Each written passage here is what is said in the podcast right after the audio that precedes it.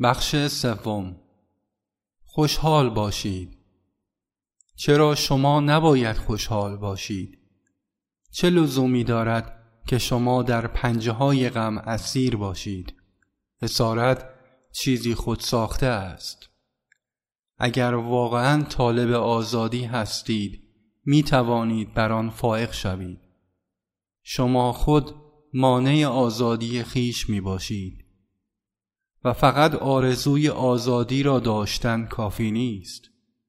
آنچه را که میاندیشید یا می‌گویید مهم نیست بلکه آنچه را که صمیمانه در درون خود احساس می کنید مهم می باشد اگر خدا را می خواهید باید فقط خدا را بخواهید. اگر بخواهید حقیقت را تجربه کنید دسترسی به خدا امکان پذیر می گردد و بهای آن چیست؟ هستی مجزای شما.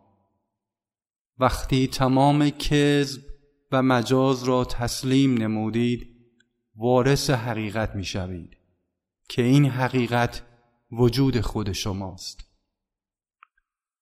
من می خواهم همه شما خوشحال باشید. من به شما می گویم تحت تمام شرایط غیرواقعی خوشحال باشید. وقتی که شما مرا دوست ندارید من خوشحال نیستم. اگر شما آرامش یک دریای منجمد را داشته باشید مرا خواهید شناخت.